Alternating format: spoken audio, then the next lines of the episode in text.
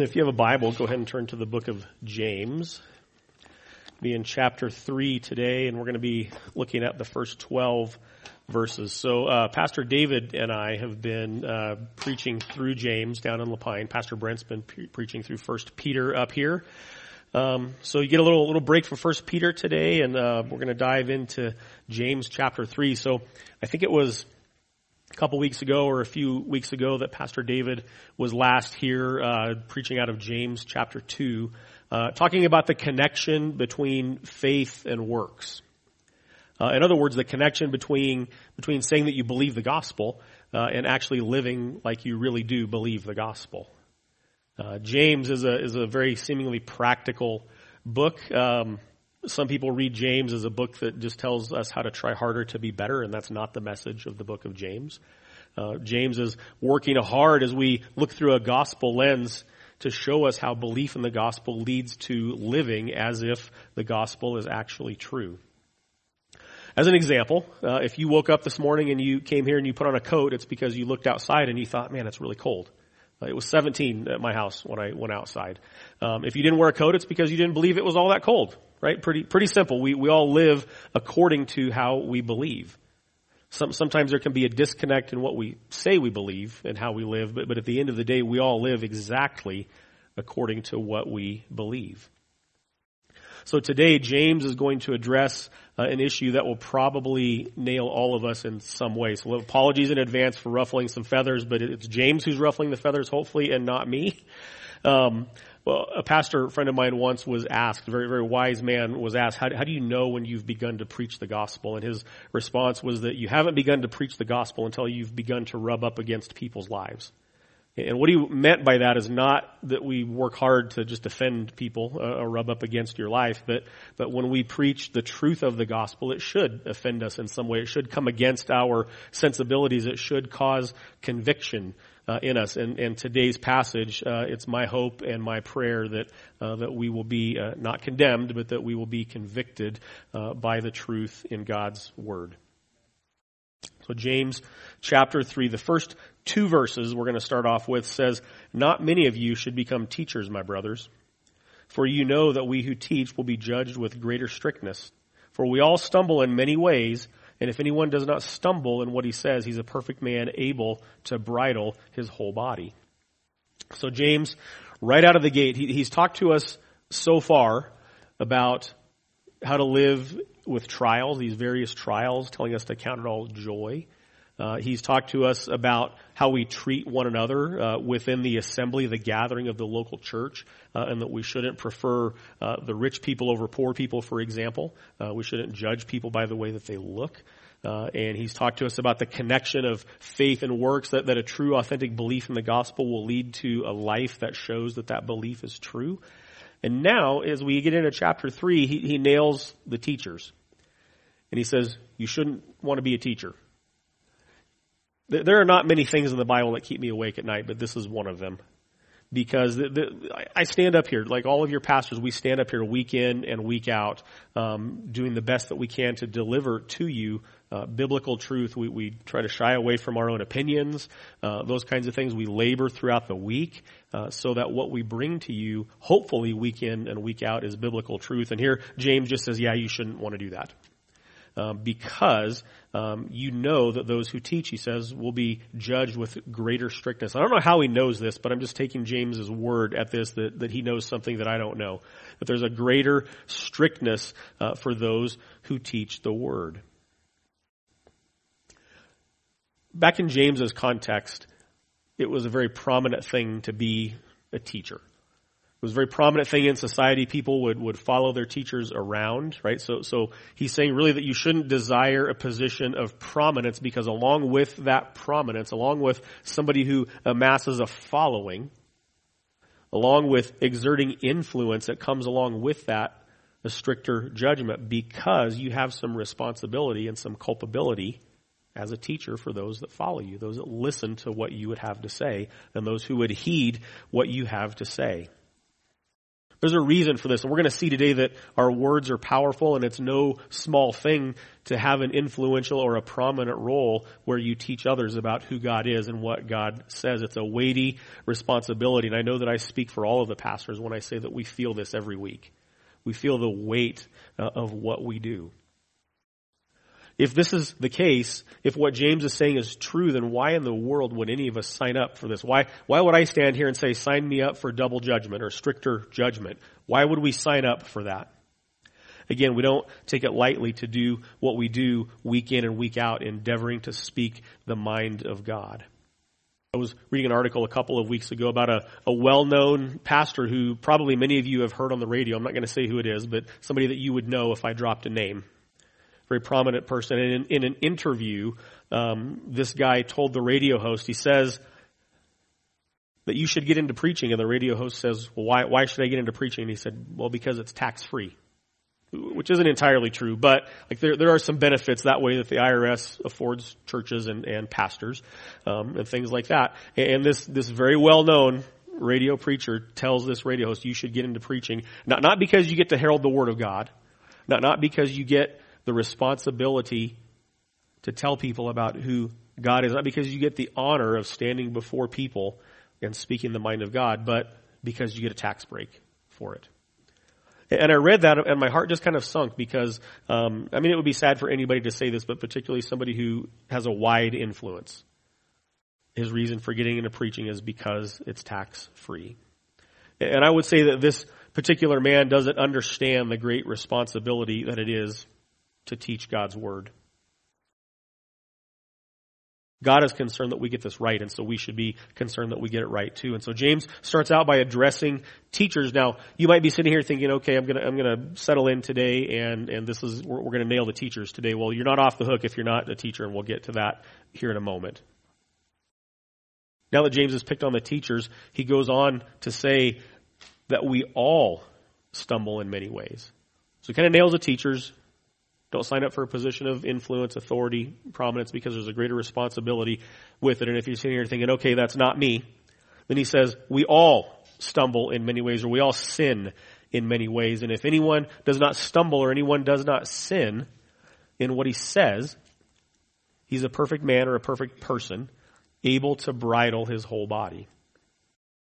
Now, how many of you right now, like, you just feel like you got nailed? Because we, we all say dumb things. Sometimes we all say things that we shouldn't say. We've all been caught in that act. We've all stuck our foot in our mouth uh, at one time or another. And when James says we all do this, this is, this is all encompassing. So sometimes, as we're studying the Bible, we have to dig into the original language, in, into the Greek or the Hebrew or the Aramaic to figure out what he's saying. This is not one of those times where we have to dig into the Greek to figure out what he means when he says we all stumble. It means everybody, we all stumble. We all say things that we ought not say. And the Bible backs this up. In Proverbs 20 verse 9 it says, Who can say I've made my heart pure? I am clean from my sin. And that's of course a rhetorical question that nobody can say that is the answer. Ecclesiastes 7:20 says, "Surely there is not a righteous man on the earth who does good and never sins." 1 John 1:8 says, "If we say that we have no sin, we deceive ourselves and the truth isn't in us." Proverbs 10:19 says, "When words are many, transgression is not lacking." Who can relate to that? But it goes on to say that whoever restrains his lips is prudent. And so what we're going to spend the majority of our time today looking at is the sin as it pertains to the tongue. James goes on in verse 3 to say that, but if we put bits into the mouths of horses so that they obey us, we guide their whole bodies as well. Look at the ships also. Though they are large and are driven by strong winds, they are guided by a very small rudder wherever the will of the pilot directs. So also the tongue is a small member, yet it boasts of great things. How great a forest is set ablaze by such a small fire. So James here gives us a couple of positive examples and a negative example of what he's trying to get at. So the first positive example is a horse's bit. Now I'm not a horse guy. Um, I know I probably look like a horse guy, but I'm not. Uh, ridden a horse a couple times in my life. I, I don't know, but, but I know that when I get under the horse and there's a bit in the horse's mouth and I grab the reins, I pretty much, barring any disasters, can control that horse wherever I want it to go and however fast I want it to go, whatever direction I want it to go. And a horse is a huge animal. James also uses example of a, of a ship. Think of a cruise ship. I don't know how many of you have been on a cruise. I've never been on one, but think of a giant cruise ship. And at the end of the day, that cruise ship is controlled by a very small rudder relative to the size of the boat. And it's the will of the pilot says, we're going to go this way. We're going to go that way, right? Straight ahead. Whatever it is, that rudder controls the ship. And then James uses this negative example of the tongue saying that it's a small member, yet it boasts of great things. How great a forest is set ablaze by such a small fire. We're, we're coming off of a, a particularly bad fire season here in Oregon. Much of our state was on fire not that many months ago. And those fires, they don't start as big fires, right? They don't start just big, have a million acres on fire.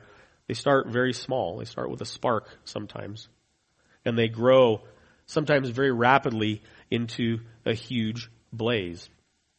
Now we have some ability to control horses, we have some ability to control ships, but, but we don't have a whole lot of ability to control wildfire. Right? We, we have some ability to fight it, some ability to protect ourselves against it, but at the end of the day, the fire is going to do what the fire is going to do. And there's not a whole lot that we can do to mitigate the damage caused by a wildfire. James compares the tongue to a forest set ablaze by such a small fire. So a tiny thing, we would say, with tremendous power. James goes on, verses 7 to 13. he says, The tongue is a fire, a world of unrighteousness. The tongue is set among our members, staining the whole body, setting afire the entire course of life, and set on fire by hell. For every kind of beast and bird and reptile and sea creature can be tamed, and has been tamed by mankind, but no human being can tame the tongue. It's a restless evil full of deadly poison. With it we bless our Lord and our Father, and with it we curse people who are made in the likeness of God. From the same mouth come blessing and cursing. My brothers, these things ought not to be so. Does a spring pour forth from the same opening both fresh and salt water? Can a fig tree, my brothers, bear olives or a grapevine produce figs? Neither can a salt pond yield fresh water. And so James goes into this kind of scathing rebuke on the tongue. He says that the tongue is a fire. He says that the tongue stains the body. He says that the tongue sets on fire the course of life. He says the tongue, in fact, is set on fire by hell and that it can't be tamed. It's a restless evil and it's full of deadly poison. James says that with our tongue we, we bless the Lord and we curse our brother. And he says these things ought not to be so. And so I ask the question, why, why is James making such a big deal of this? I've said things in my life that I wish I could take back. Some, sometimes things that maybe aren't all that big of a deal. Other times maybe it's a bigger deal than I think it is. I'm sure you've done the same thing. Why, why is James making such a big deal of something that's so common? And maybe that's part of why he's making a big deal because we can all relate to this. We've all said things that we ought not say. James, as I already mentioned, has been dealing with the outworking of our faith as it pertains to a few areas, as it pertains to trials, as it pertains to how we treat one another, particularly those who aren't like us. And now he's dealing with our faith as it works itself out in our life pertaining to the things that we say pertaining to the words that we use. He's reminding us that authentic faith in Christ is not about following rules, but following Christ with an authentic faith will show itself in how we live our lives, particularly as we live our lives as Christians for the good of others and the glory of God. Jesus talks about in Matthew 12, 33 to 37, he says this, either make the tree good and its fruit good or make the tree bad and its fruit bad. The tree is known by its fruit. You brood of vipers, he says. How can you speak good when you are evil? For out of the abundance of the heart the mouth speaks. The good person of his good treasure brings forth good, and the evil person out of his evil treasure brings forth evil. I tell you, on the day of judgment, people will give account for every careless word they speak. For by your words you will be justified, and by your words you will be condemned. And so Jesus is making a connection about the things that we say and the condition of our heart. The things that come out of our mouth are a natural outflow of the condition of our heart. Just like I said earlier, We, every single one of us lives exactly according to what we believe. Every single one of us speaks exactly according to what's inside of our hearts. And the words that we use are an outflow of what's inside of us. And Jesus tells us that, that by those words we'll be justified. In other words, our, our faith will be proven to be either authentic or will be condemned. Our faith will be proven to lack authenticity. So at the end of the day, there's a disconnect between the one who professes faith in Christ yet can't get a handle on what comes out of their mouth. Or I might say in our day and age, the, the power of our thumbs. Right? Scroll your social media feeds. Look at, look at what you yourself have maybe posted on social media. I was texting with some friends yesterday and it occurred to me kind of last night, like I said something in that text thread. I typed something in that text thread that I, I probably shouldn't have said.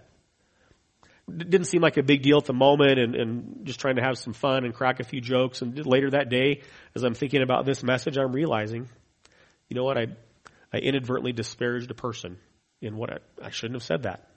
I shouldn't have done that. I don't believe that James here is demanding outright perfection in the words that we say because that would be an impossible standard to which we would live up to. But at the same time, James is showing us that as Christians, we ought to live differently and our lives ought to look different than those who are not Christians. And one way that happens is in the things that we say. One way that happens is in the words that we use. And James talks about that our, our words can build, they can build people up, or they can destroy. Our words can bless or curse, they can encourage or discourage, and ultimately, the words that we use can bring life to people or bring death to people. So, why again is James making such a big deal of this?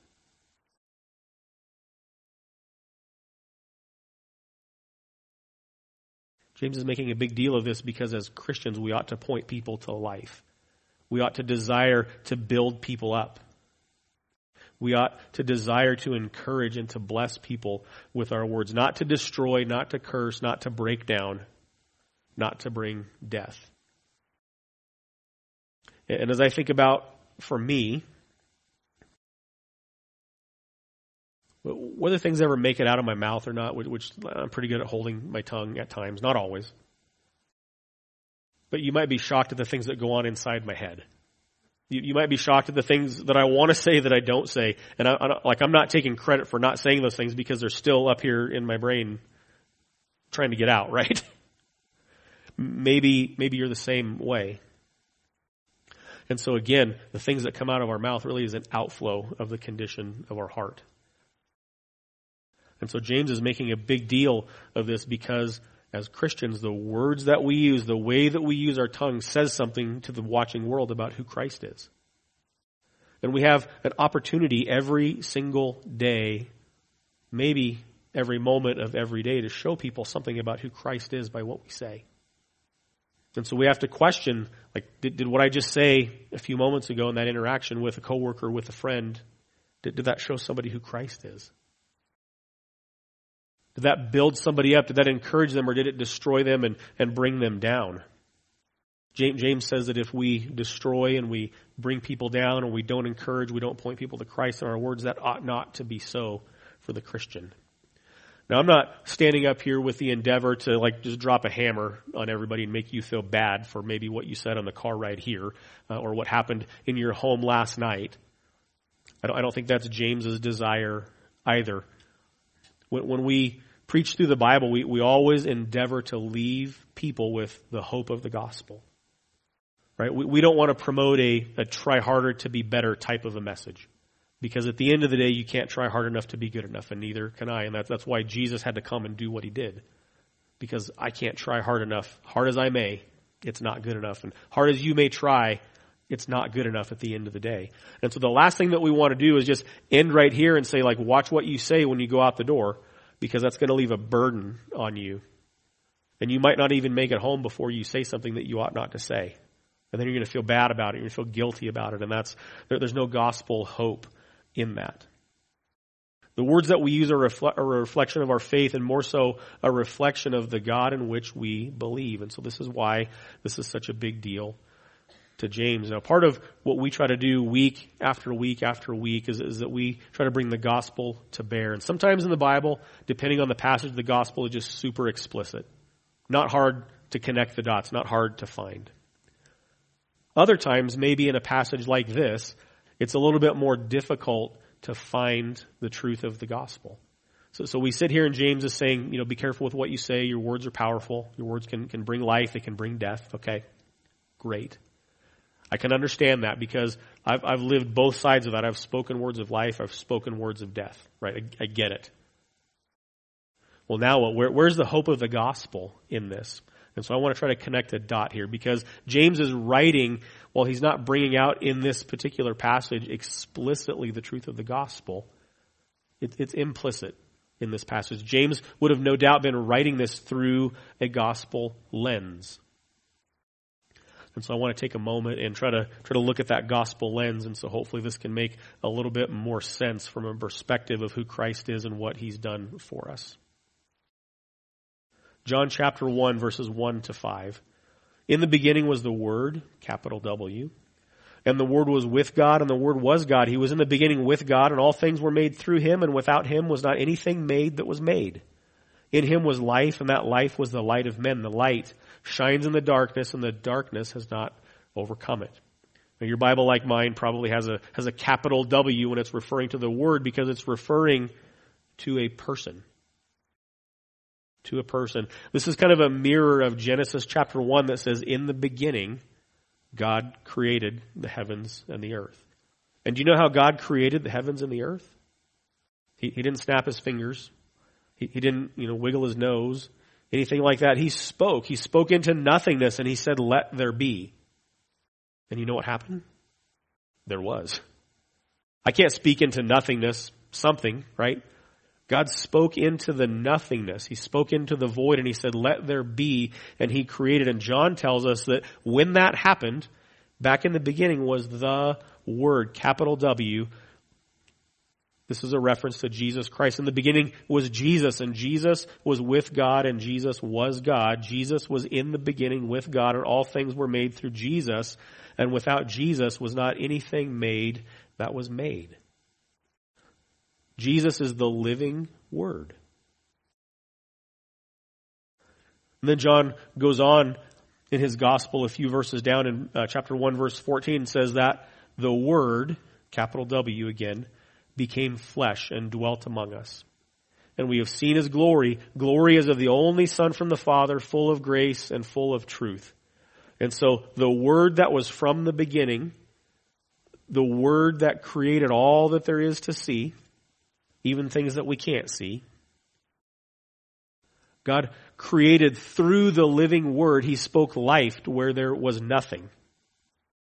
He spoke into existence all of creation. And then subsequent to that, that living word, Jesus Christ, God in human flesh, stepped down from heaven to earth. He became flesh and he dwelt among us. The living word dwelt among you and I author and pastor Bryan Chapell says that God's word is powerful because he chooses to exercise his power through it and to be present in it. By his word, God brought the world into being, Genesis chapter 1. And Jesus is the word by whom all things were made, John chapter 1. And who continues sustaining all things by his powerful word, Hebrews chapter 1. The capital W word uses his lowercase w word to reveal his person and to carry out all of his purposes. The word became flesh and dwelt among us. Think about it this way. God created the world, everything that we see, including humanity, and then those humans very quickly rebelled against their creator. Genesis chapter 3. Three chapters into history as we know it, we see the creation rebelling against the creator. That took no time at all. And then, a time later, God sent his one and only son to his rebellious creation. And what happened? How did that go? The Word became flesh, dwelt among us. God stepped into human flesh in the person of Jesus Christ. And the rebellious creation continued to rebel against its Creator, ultimately nailing him to a cross. Now, what makes this story particularly crazy, like that's crazy enough if the story were to end there, but what makes this even more crazy is that Jesus knew what he was getting into. Jesus knew that as he stepped into human flesh and, and dwelt among us, that the creation would rebel against him and kill him. He knew that it was going to happen, yet he did it anyway. Knowing this, what kinds of things did Jesus say when he was with us? What kind of things did the living word say? What words did the living word use when he dwelt among us? He, he didn't come down mad about what was about to go down. He didn't come down pointing a finger at us saying, y'all better get it together. He, he didn't come down to condemn. He didn't come down to, to get us into trouble. Jesus didn't come to tell us how badly we messed up. He didn't come to scold us. He didn't come to tear us down. He didn't come to reprimand us. He didn't tell us to get our act together. He didn't come to lay down the law, all of which we would rightfully deserve if that were the case. But the Bible tells us that Jesus came not to be served, but to serve and to give his life as a ransom for many. The Bible tells us that Jesus came to seek and to save the lost. Ultimately, Jesus came to call a dead people to life. He came to call us into relationship with Him, not, not out of anger, not out of wrath, but by His grace and because He loves us. And He used His words to speak to us, humanity, the dead humanity, He used His words to speak to us life. And because this is true, for followers of Christ, our, our words matter all the more. The way that we use our tongue matters all the more. Does that make sense as we now think about this through a gospel lens? James isn't trying to lay down the law for us and just, you know, watch your mouth. As we think about this through the lens of the gospel, who Christ is and what Christ has done for us, what we say matters. The fact that we speak life to people versus death, it matters.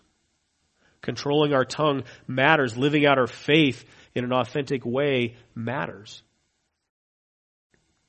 Ephesians 5, 1 to 2, the apostle Paul says, Therefore, be imitators of God as beloved children and walk in love as Christ loved and gave himself up for us, a fragrant offering and sacrifice to God.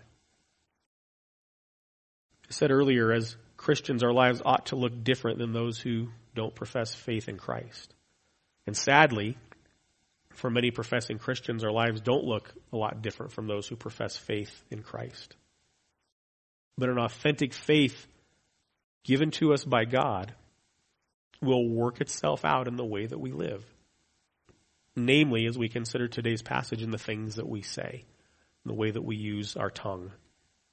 In the passage before Paul calls us to be imitators of God. Ephesians 4, starting in verse 25, he says this, Therefore, having put away falsehood, let each one of you speak the truth with his neighbor, for we are members of one another.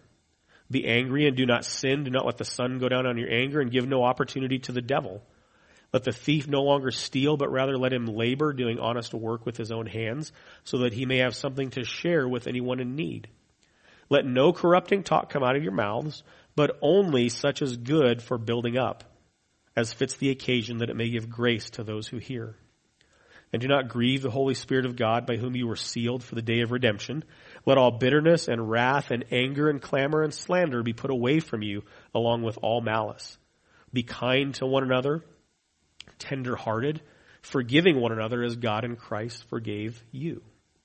And again, the apostle Paul isn't just laying down the law saying try harder to be better, but as we're reminded of the gospel, as we're reminded of who Christ is and what he's done for us, that ought to cause us to seek to do the same as much as in our ability to do so for those around us. And so I would challenge you to consider this morning how you use your words. Do you use your words to speak gospel truth to people? And what I'm not saying is that are you standing on a street corner with a bullhorn or a sandwich board or something like that, shouting at cars going by to turn or burn? I'm not talking about that kind of thing at all. But are we speaking life to people? The apostle Paul tells us to let no corrupting talk come out of our mouth. He tells us to give grace to those who hear us. And then he makes this connection of not grieving the Holy Spirit of God by whom we were sealed for the day of redemption. When corrupting talk comes out of our mouth, when we don't give grace to those who hear us, when bitterness abides, when wrath abides, when anger abides, when we clamor and slander against others, when we have malice, when those things make their way out of our mouths, it grieves the Holy Spirit of God. And he reminds us to be kind and to be tenderhearted. Easier said than done. But the reason that we can be kind and that we can be tenderhearted is because we remember that Christ forgave us. And if I remember that Christ forgave me, how can I withhold forgiveness from anyone? If Christ has forgiven me of all of my wrongdoings, all of my thoughts, even the things that, that maybe stopped before they came out of my mouth, Christ has forgiven me for the evil thoughts that I've had. How can I not forgive someone else? How can we not be kind and how can we not be tenderhearted in light of the gospel? The way that we deal with one another is informed by the way that Jesus has dealt with us, or at least it should be. The way that we deal with one another should be informed by the way that Christ has dealt with us. As we believe and understand the gospel, one of the ways that it shows is in how we treat people, including how we control our tongue and how we use our words, either to bring death or to bring life. And so my encouragement to all of us, myself included this morning, is that we would endeavor to be people that bring life through our words, knowing that, that our tongue can set a forest ablaze knowing that the devil works overtime, it seems like, sometimes in the use of our tongue. And so remember who Christ is, remember what Christ has done for you as you speak to those around you, bringing not death, but bringing life and bringing the truth of the gospel. Let's pray. Father, this morning we're grateful for who you are. We're grateful to be reminded of how much you love us, so much so that in our rebellion against you, that you stepped into human flesh in the person of Jesus Christ. And that Jesus came to seek and to save us lost rebels. What a glorious truth that is, Father, because your word tells us that of our own inclination that we would not seek you. Of our own inclination, we would rebel against you. And so, God, we're thankful that you have done for us something that we could and wouldn't do for ourselves, that you have come after us, lost and broken rebels, us sinners. God, may we be reminded this morning of the good news of the gospel of Jesus Christ. And as we go about our week this week, Help us to be people that seek to speak life. Help us to be people that seek to give grace to those that hear us. Help us to be people that seek to shine the light of the gospel in dark places in our community, in our homes, in our families, in our neighborhoods, everywhere we go, and in all that we do. Father, help us to be people that would show others who you are and what you've done for them through Jesus Christ. And we ask it in his name. Amen.